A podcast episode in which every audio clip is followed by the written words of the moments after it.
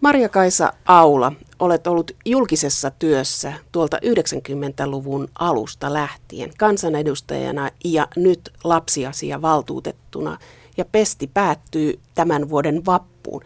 Miksi lähdet tästä tehtävästä? Oliko se mediatemppu? Ei, vaan ihan oman elämän raitelle saattamistemppu. Mutta ei olisi enää kuin vuosi jäljellä. No ei, minä, mutta oikeastaan mun oma suunnitelma tai ajatus oli irtisanoutua jo aikaisemmin, että tämä kypsy aika pitkä ajan kuluessa, mutta erinäiset syyt sitten siinä omassa työssä ja tiettyjen tehtävien loppuun saattamisessa johti siihen, että tultiin tähän, tähän ajankohtaan. Oletko lähdössä kansanedustaja ehdokkaaksi sitten vuoden päästä?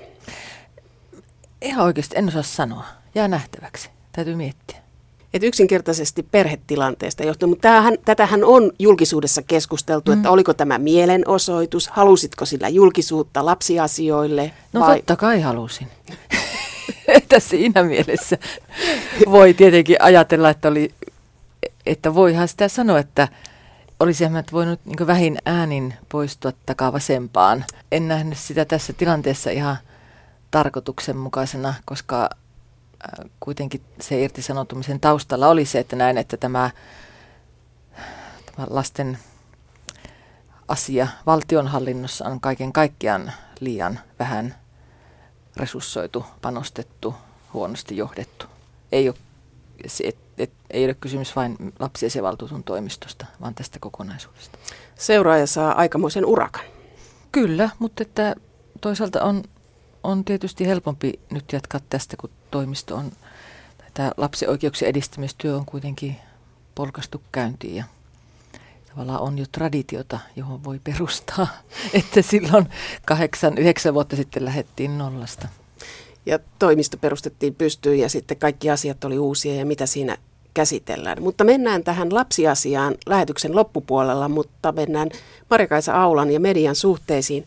Olit vajaa 30-vuotias, kun 91 sinusta tuli kansanedustaja ja 80-luvulla valtiotieteilijänä tutkit median ja poliitikkojen suhteita. Millaiselta se näytti silloin nuoresta naisesta poliitikkojen ja median suhteet 80-luvulla, jota tutkit? No 80-luvullahan tapahtui semmoinen tavallaan Kekkosen ajan jälkeinen murros, että vallan sopuisesta poliitikkojen ja toimittajien yhteiselosta siirryttiin semmoiseen vastakkainasettelevaan ja, ja aikaa semmoisen ärhäkkään, ehkä se Leif Salmeenin vaalitentit oli siinä semmoisia vähän niin ikoneita tai, tai jo, johon se tyylin muutos kulminoitu, että semmoinen – vastakkain asettelevan ärhäkkäämpään suuntaan, jossa ikään kuin toimittajat otti oikeudekseen kysyä, että no onko politiikassa mikään hyvin. Saitko maistaa itse sitä lääkettä, kun lähdit ehdolle kan- Lapista kansanedustaja ehdokkaaksi keskustapuolueesta? Saitko maistaa toimittajien ärhäkkyyttä? No en oikeastaan. Tietysti siinä on sitten vielä iso ero, että puhutaanko tämmöisestä kansallisesta poliittisesta journalismista, joka näkyy television vaaliväittelyissä Helsingin Sanomissa, Ylellä, isoissa maakuntalehdissä vai puhutaanko sitten semmoista palan paikallisesta? Tavallaan se 90-lukuhan oli jo sitten sitä vaihetta, että alettiin olemaan semmoisessa niin murroksessa jo toiseen suuntaan, että jos se 80-luku oli vielä tämmöistä, ehkä edettiin sillä tavalla niin valistusajan hengessä, että tämä politiikka on niin järkiperustaista ja asiapohjaista ja niin näistä asioista koitettiin saada selkoa sillä ärhäkkyydellä ja että, että, että mikä on totuus ja onko asiat nyt näin. Ja silloin 90-luvulla alettiin jo siirtymään sitten tämmöiseen viihteellistyvään, kevyempään, juoruilevampaan suuntaan siinä politiikan julkisuudessa.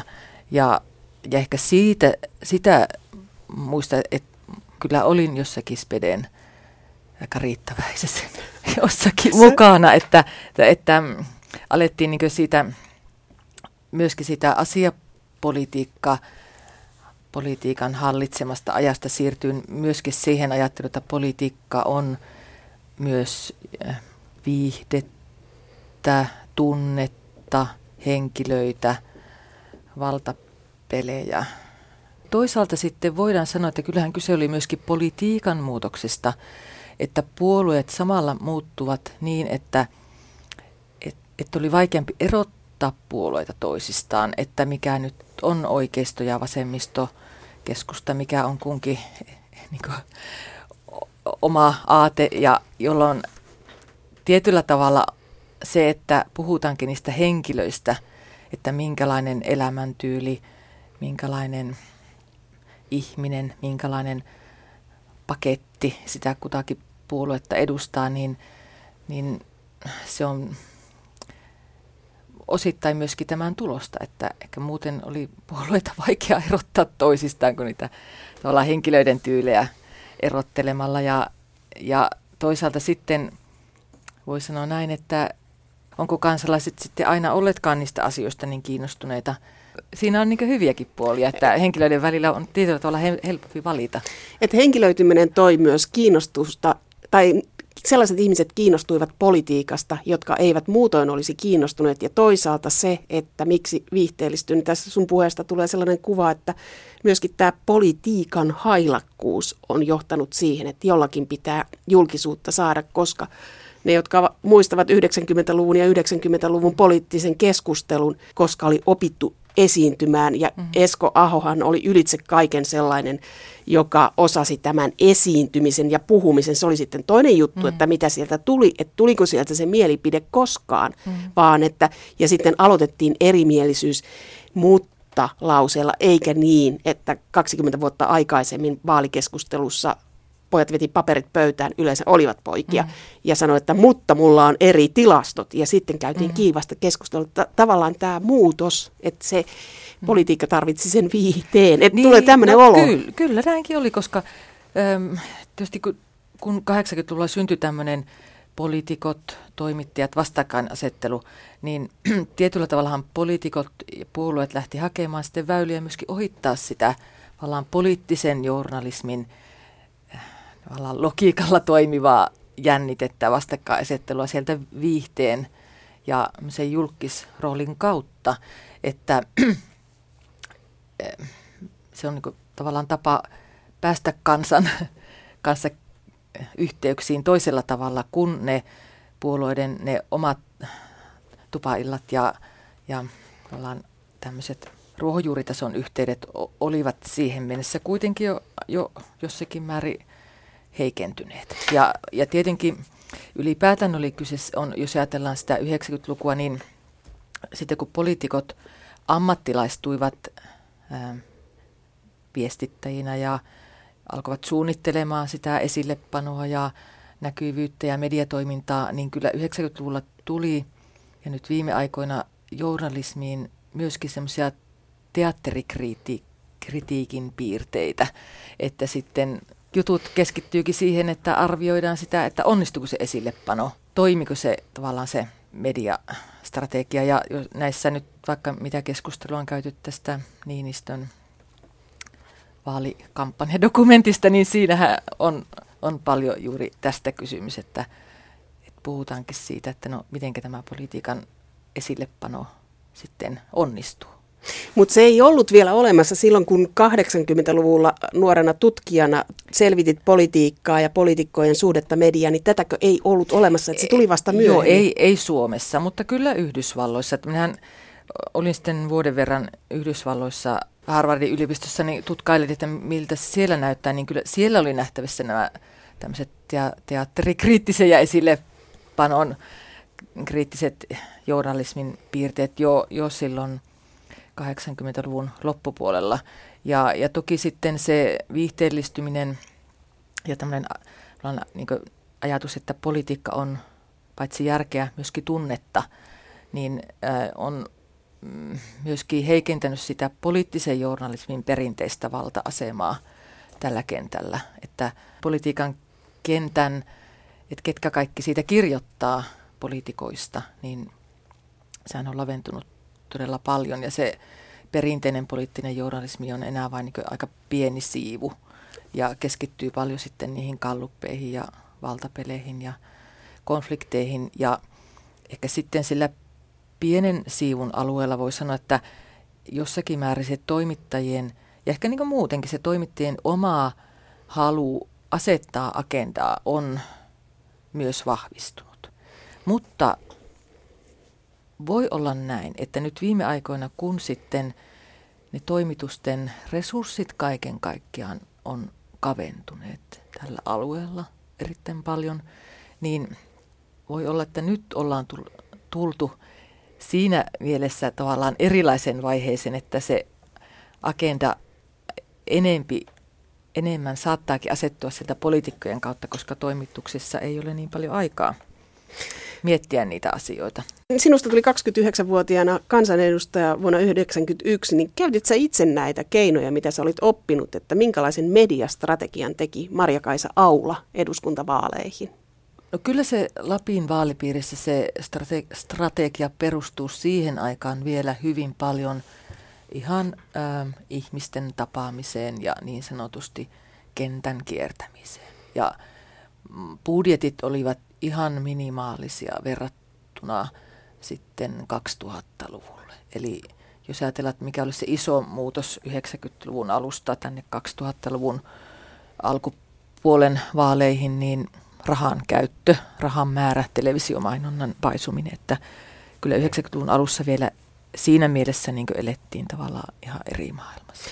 Olit 12 vuotta kansanedustajana, niin kun olit viimeistä kertaa ehdokkaana, niin jos vertaa sitä ensimmäisen kampanjan ja viisi, viimeisen kampanjan rahasummaa, niin voit, voitko sanoa, että minkälaisia rahoja sitten rupesi palaamaan?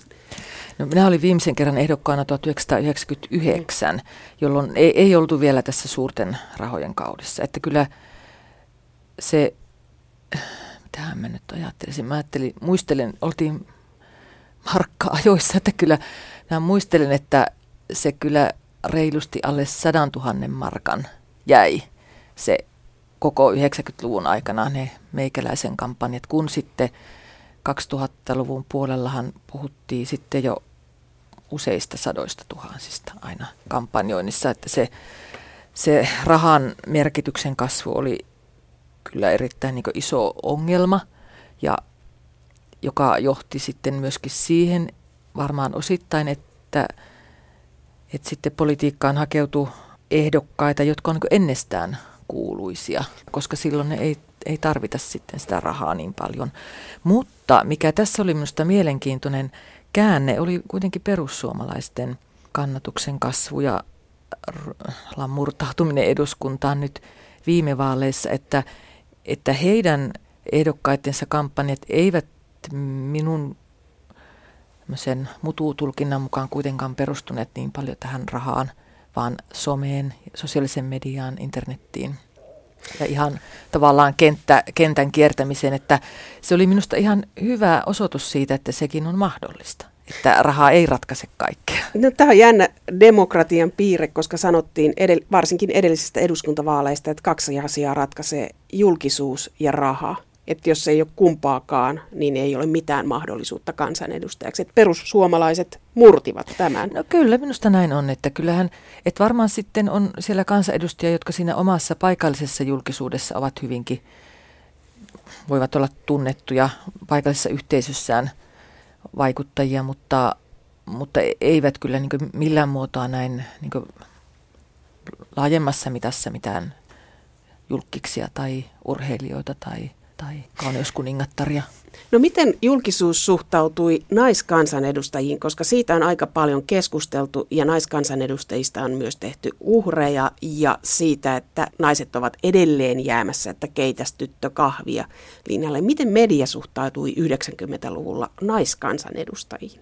91 oli ne vaalit, missä tuli kaikkein eniten naisia eduskuntaan, mitä on koskaan Suomen historiassa ollut, että, että varmaan – Varmaan se oli tietyllä tavalla semmoinen ihan kuin ihastunut ja tämmöinen, että hienoa vastaanotto. Että, että minusta tuntuu, että saattoi olla jossakin määrin, että oli jopa helpompaa olla naiskansaedustaja 90-luvulla, koska se naisten lehtijulkisuus mm, minun muistin mukaan kyllä lisääntyi aika paljon silloin 90 se toi u- uudenlaisen poliittisen keskustelun, tosin sitä on moitittu, että miksi ää, tehdään juttuja naiskansanedustajista mm. puhumatta politiikasta, mm. mutta silloin se kansanedustaja on itse valinnut myös sen linjan, että lähtee kertomaan jotain muuta perheestään mm.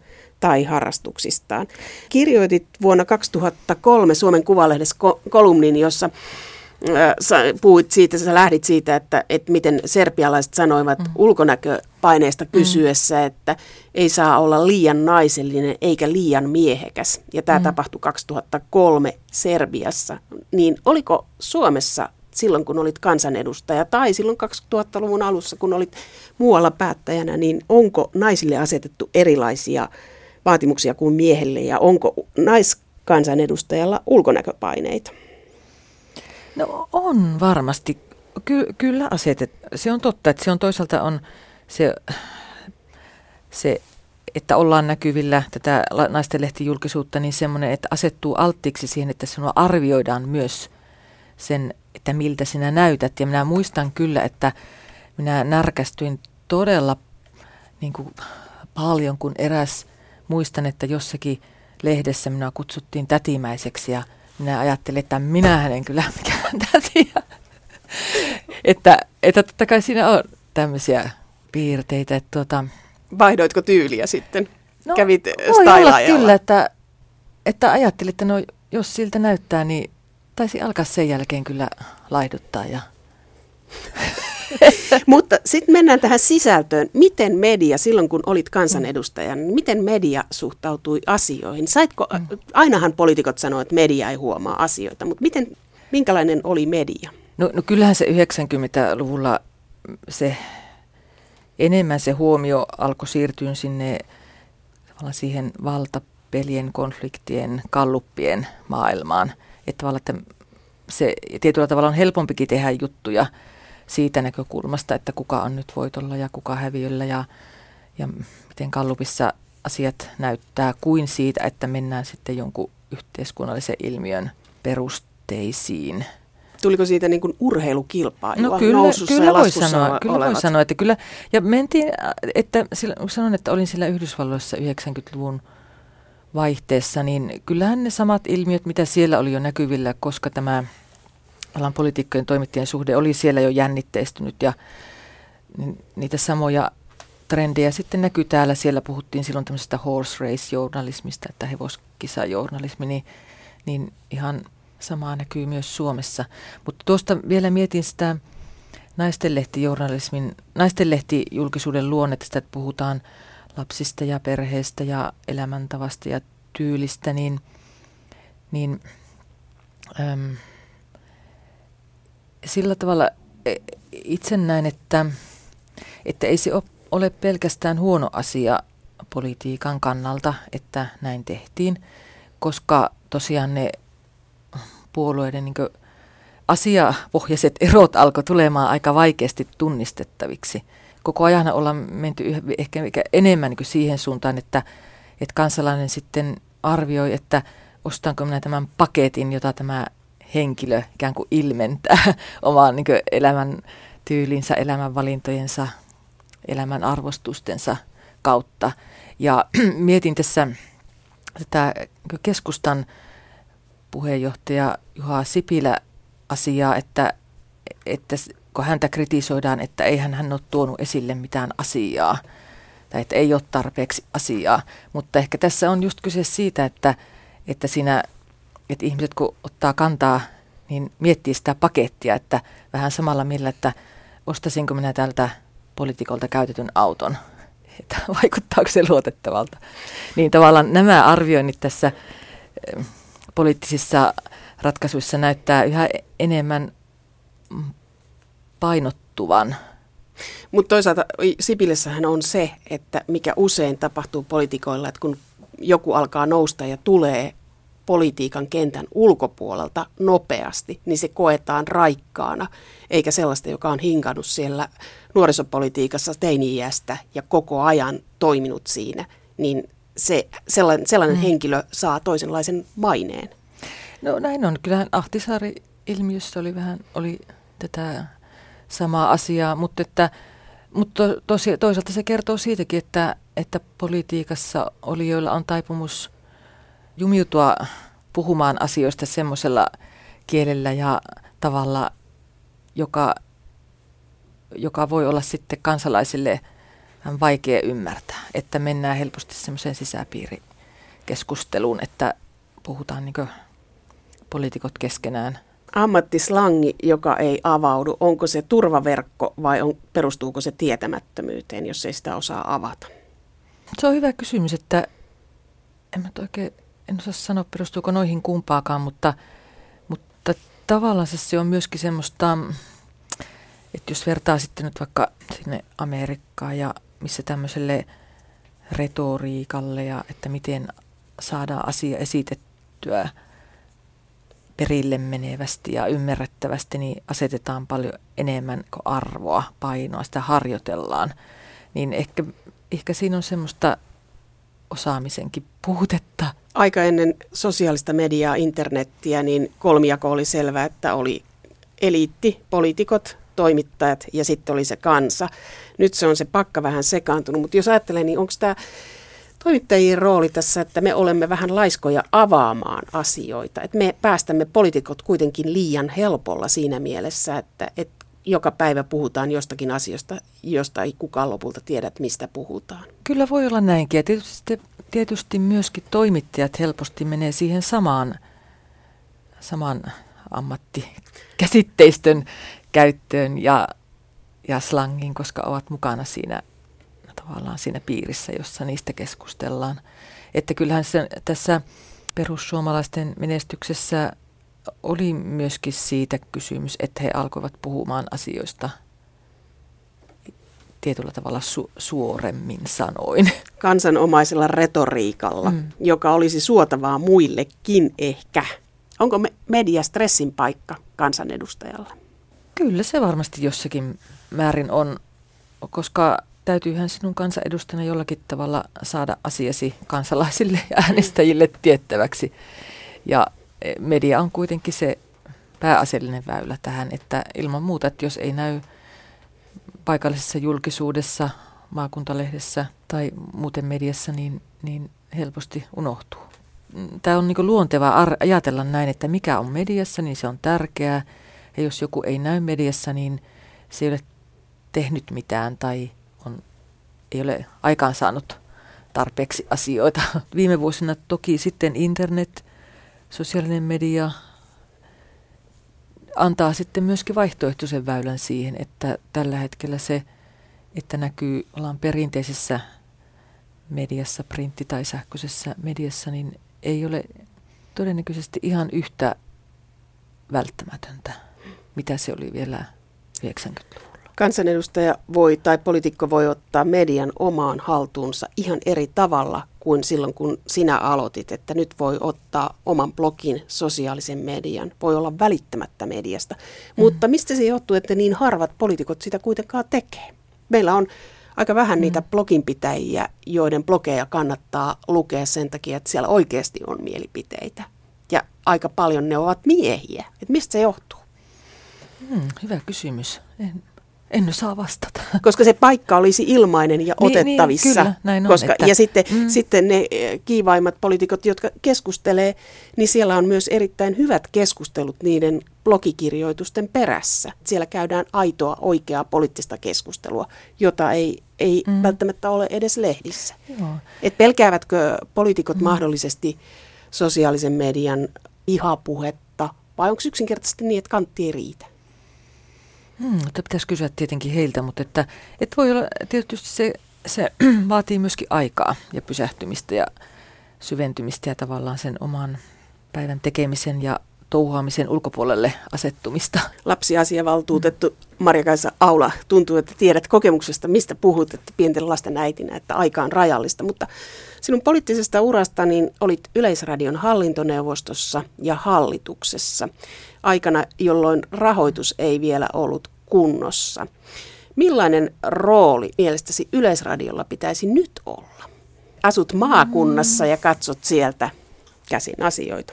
No, vasti Yleisradion rooli tietyllä tavalla on se jokaiselle jotakin rooli tämän uuden rahoitusmallin myötä, että täytyisi olla tarjota hyvin monipuolisesti niitä mahdollisuuksia saada, saada tietoa ja toisaalta niin ottaa esille sellaisia asioita, aiheita, jotka on hyvin kyse suomalaisten moninaisuuden kannalta mielekkäitä. Ja, ja kyllähän äm, toki tässä tilanteessa, kun siellä painetussa mediassa resurssit vähenee, maakuntalehdissä on myöskin tapahtuu paljon, vähennet, pienennetään toimituksia, ne toimitukset niin yhteen kietoutuu, että tehdään yhteisiä juttuja useamman lehden kanssa, niin Yleisradiolla on tärkeä rooli siinä, että myöskin siellä maakunnallisesti on tämmöistä, voisiko sanoa, uutiskilpailua ja vertailukohtia,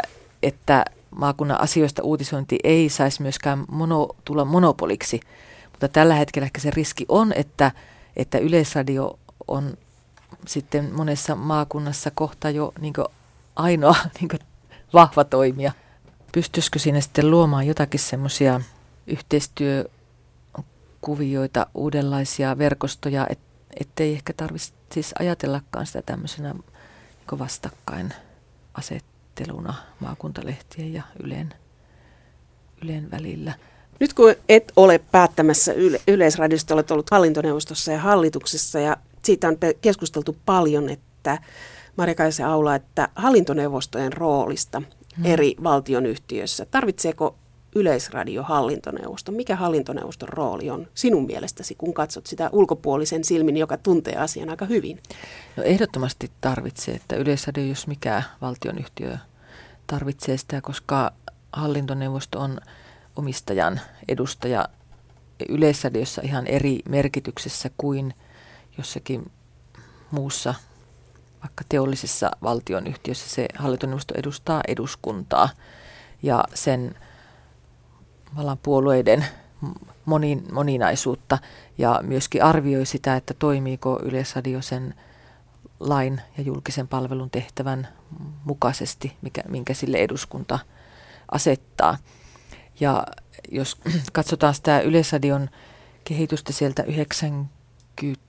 99 vuodesta tänne 2014, niin, niin siellä Yleisradion äh, johdossa tavalla, tietyllä tavalla voisi sanoa, että Yleisradio on epäpolitisoitunut ihan, siis todella iso muutos on tapahtunut silloin, kun oli, oltiin 90-luvun alussa, niin täällähän oli vielä joka puolueella oma johtaja tavallaan, joka kanto ihan avoimesti tiedettiin, että tämä on sen ja sen puolueen nimeämä johtaja. Ja niitä oli aika pitkä liuta. Ja siitä sitten itsekin olen ollut myötä vaikuttamassa ja tukenut sitä kehitystä, että tästä luovutaan. Ja äh, jos sitten katsotaan näitä valintoja, mitä on viime aikoina tehty Yleisradiossa ja viimeisimpiä toimitusjohtajavalintoja, niin niistä voi niin ihan reilusti sanoa, että ne olivat toista maata, että ne eivät olleet poliittislähtöisiä ollenkaan, vaan ammattilähtöisiä, eikä semmoista kaaderia täällä talossa ole enää. Ja silloin se, se onkin oikein niin, että se poliittisen omistajuuden paikka on siellä hallintoneuvostossa ja jossakin määrin myös toki hallituksen täytyy sitä heijastella. Eduskunnan media, niin eduskunnan ääni pitää näkyä hallintoneuvostossa ja täällähän oli entisiä puoluesihteerejä johtajina.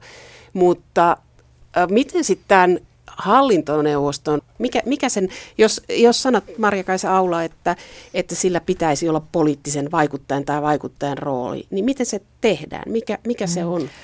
No 90-luvulla hallintoneuvoston ja varsinkin sen työvaliokunnan rooli oli vahvempi kuin nyt, koska ei ollut ulkoista hallitusta.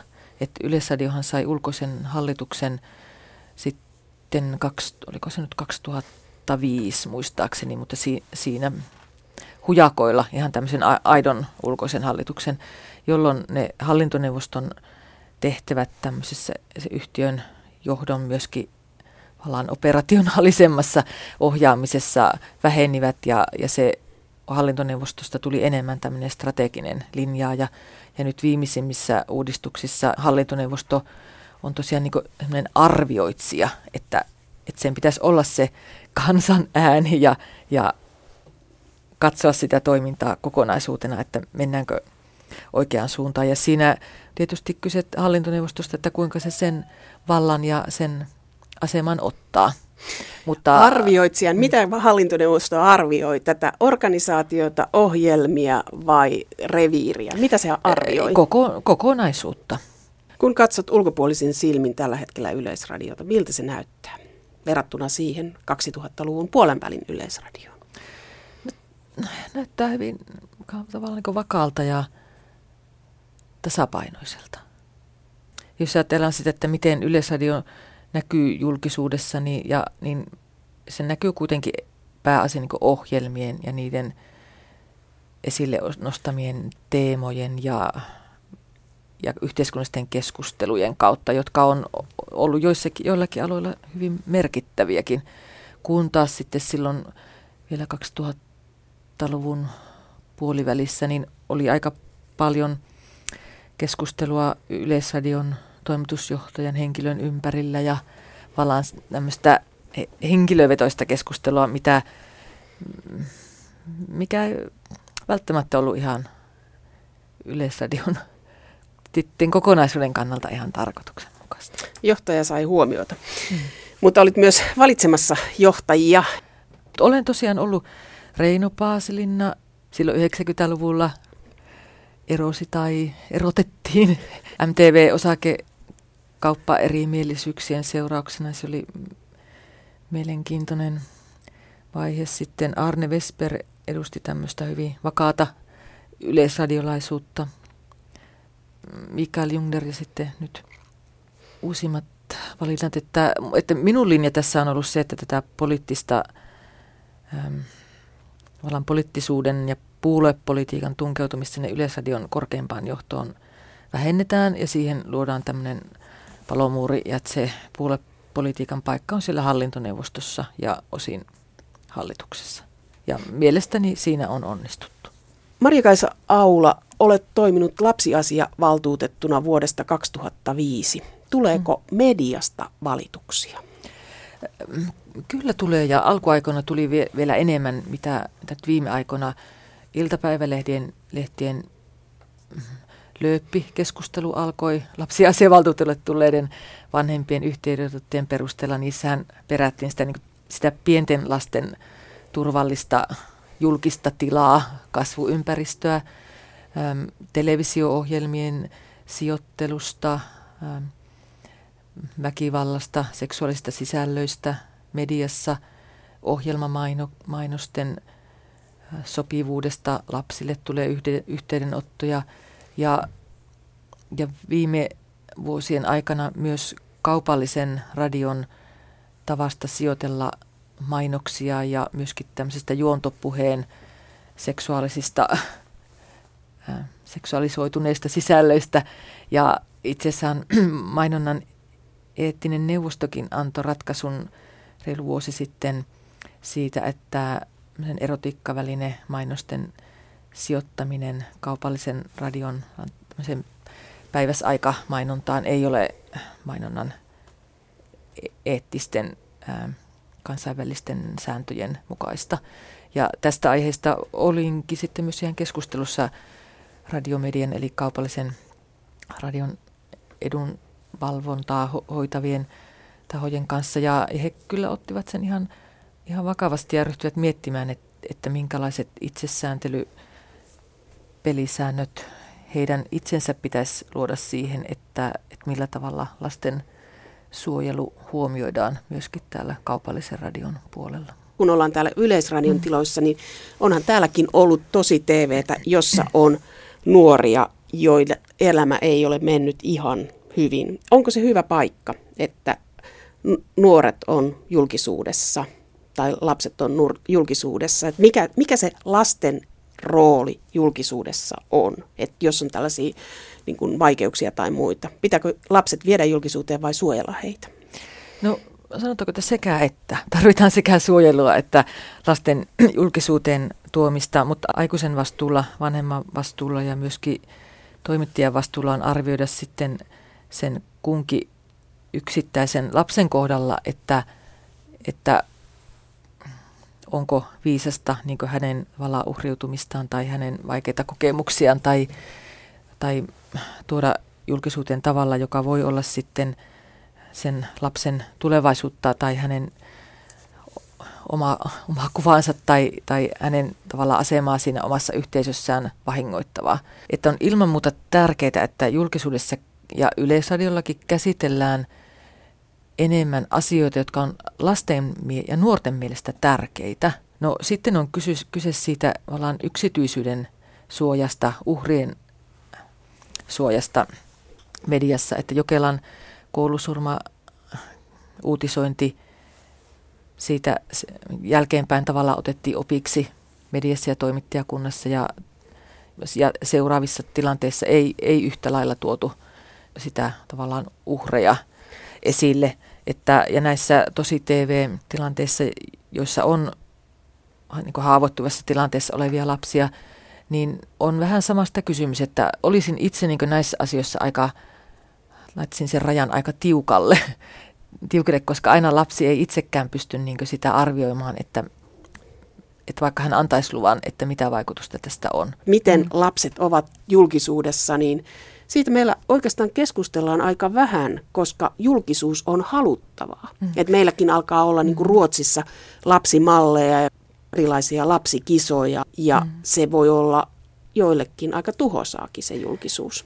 Näin on, että, että, että osa lapsista ja nuorista on vallan julkisuushakuisia ja, ja kokee, että, että on tärkeää, että haluaakin vallan jul, julkisuusammatteihin ja että se on ihan, tilanne on eri, ihan erilainen siinä mielessä, mitä, mitä oli takavuosia, jolloin se, kyllä se aikuisten vastuu tässä korostuu. Yksi tosi mie- hyvin mielenkiintoinen keskusteluhan on käyty viime aikoina siitä, että minkälaisen yksityisyyden suojan annamme Afrikan lapsille ja lapsille, jotka eivät ole tässä ihan meidän lähipiirin lapsia, joka liittyy tähän Helsingin Sanomien pal- journalismin palkintojakin saaneeseen Meeri Koutaniemen juttuun kenialaisten tyttöjen ympärileikkauksesta, jossa ne tytöt näkyivät ihan tunnistettavina niissä kuvissa.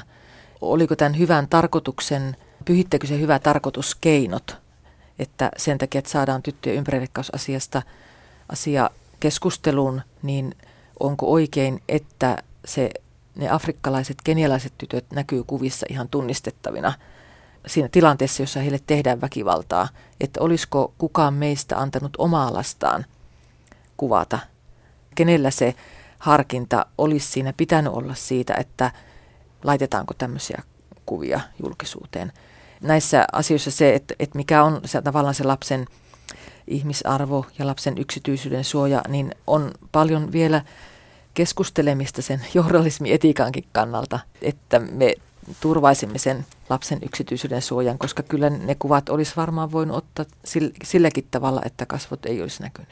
Et keskustelu, mitä nyt viime aikoina on käyty, niin, niin ne sitten liittyy paitsi tähän lasten yksityisyyden suojaan mediassa ja kuvien käyttöön, niin myöskin siihen, että ähm, missä määrin mediaa ja sosiaalista mediaa käytetään tämmöisenä vaikuttaviskanavana esimerkiksi lastensuojeluasioissa tuomalla sillä tavalla, että vanhemmat tuovat niitä oman lapsensa asioita aika reippaasti julkisuuteen. Ja joissa usein sitten lastensuojeluasiassa on kyse siitä, että ja ongelma se, että tehdäänkö niistä oman lapsen asioista julkisia tavalla, joka on sitten haitaksi lapselle ja loukkaa sitä lapsen yksityisyyden suojaa.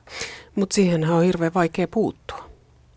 Kuka siihen voi puuttua, kun siihen ei voi puuttua lainsäädännöllä, kun lapsenhuoltaja voi julkisuudessa kertoa myös lapseen liittyvistä asioista. Näin on. Tämä on alue, josta täytyisi varmaan seura katsoa vähän kansainvälisiä esimerkkejä ja, ja toimintatapoja. Kun käsitellään rikoksia ja rikoksen uhreja, perhesurmat vaikkapa, hmm. niin mitä tapahtuu niille, jotka ovat siinä osallisena? Hmm. Et miten, niitä, miten suojella niitä lähipiiriä, joissa usein on myös lapsia ja sen hmm. ikäisiä lapsia, jotka tajuavat sen julkisuuden. Jos ajatellaan nyt vaikka viime aikoina tämä Auerin tapaus ja hänen lastensa kohtalo ja heidän lastensa todistusaineiston käsittely mediassa on, on myöskin esimerkki näistä tilanteista, joka herättää kysymyksiä siitä uhrin suojelusta ja vahvemmasta suojelun tarpeesta. Mitä lapsiasiavaltuutettu tekee tässä? Että onko tästä keskusteltu sillä tavalla, että pitäisikö jotenkin saada suojaa lapsille? Että kaikkialla korostetaan avoimuutta, mutta toisaalta tiedetään, että, että se on aika rajua näille ihmisille, jotka lopun elämän elää tämän tilanteen kanssa. No sanotaanko, että olen miettinyt tätä asiaa, mutta että pitäisi olla enemmän aikaa perehtyä. Että ehkä alan perehdyn siihen nyt, kun tästä tehtävästä pois, että, että mitä, mitä oikeastaan olisi tehtävissä. Että, että Norjassa on journalismin niihin omiin eettisiin sääntöihin lisätty lapsiuhrien kohtelua koskeva erityinen niin oma kannanotto siitä, että se lapsiuhrien suojelu on myös ä, toimittajien tehtävä – eikä, eikä ole kyse vain siitä, että jos vanhemmat antaa luvan julkistaa, niin julkistetaan. Että se koskee myöskin tämmöisiä riitaisia erotilanteita, huoltoriitakiistoja. Toki myös sitten näitä tämmöisiä perhesurmatilanteita. Ja sitten on avioliittoja, jotka on kansainvälisiä ja niitä erokiistoja puidaan. Niin, kyllä. Ja näitä Venäjän, kiitos venäläisten Venäjän keskusteluun, niin myöskin näitä lastensuojelukiistoja niin tätä kautta on tullut Suomen julkisuuteen, mutta kyllähän meillä se asioiden käsittely tai lastensuojelutapaustenkin käsittely mediassa on kuitenkin vielä siistiä ja kohtuullista ja asiallista.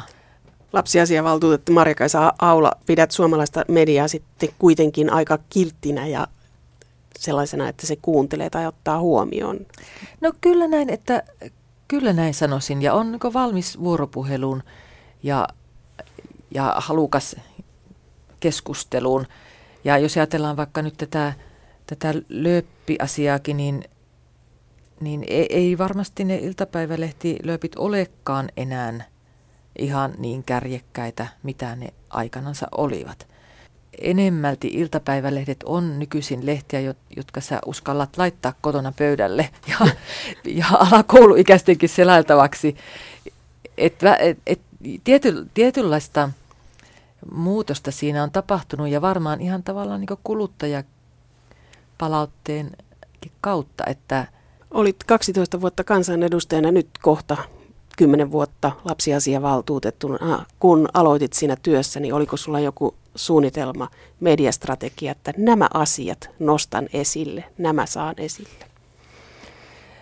No oli suunnitelma, mutta ei, ei se varmaan niin mediastrategia ollut, vaan ylipäätään, että millä tavalla pitäisi vahvistaa Suomessa tämmöisiä, voisiko sanoa, että lapsipolitiikan ja lapsen oikeuksien huomioimisen ikään kuin rakenteita että, että tiedetään enemmän lasten hyvinvoinnista, tiedetään enemmän lasten ihmisoikeuksista, otetaan lasten ja nuorten oma ääni huomioon, ollaan kiinnostuneita siitä, arvostetaan.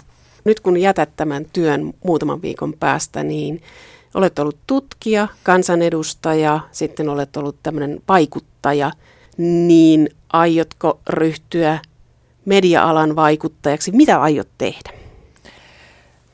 Hyvä kysymys, en tiedä vielä. Mietin sitä kesän ajan ja tässä rauhassa, että varmaan kyllä vaikuttajaksi, että en minä siitä varmaan mihinkään pääse, että tämmöinen maailmanpareta sielu, niin, niin tota, varmaan sitä linjaa jatkan ja kyllä ne, ne lasten asiat edelleenkin on sillä tavalla minun sydäntä lähellä, että olen nyt päästy, päässyt niistä sillä tavalla kartalle, että en, en varmaankaan siitäkään alueesta luovu, mutta, että, mutta millä tavalla niin – jää nähtäväksi.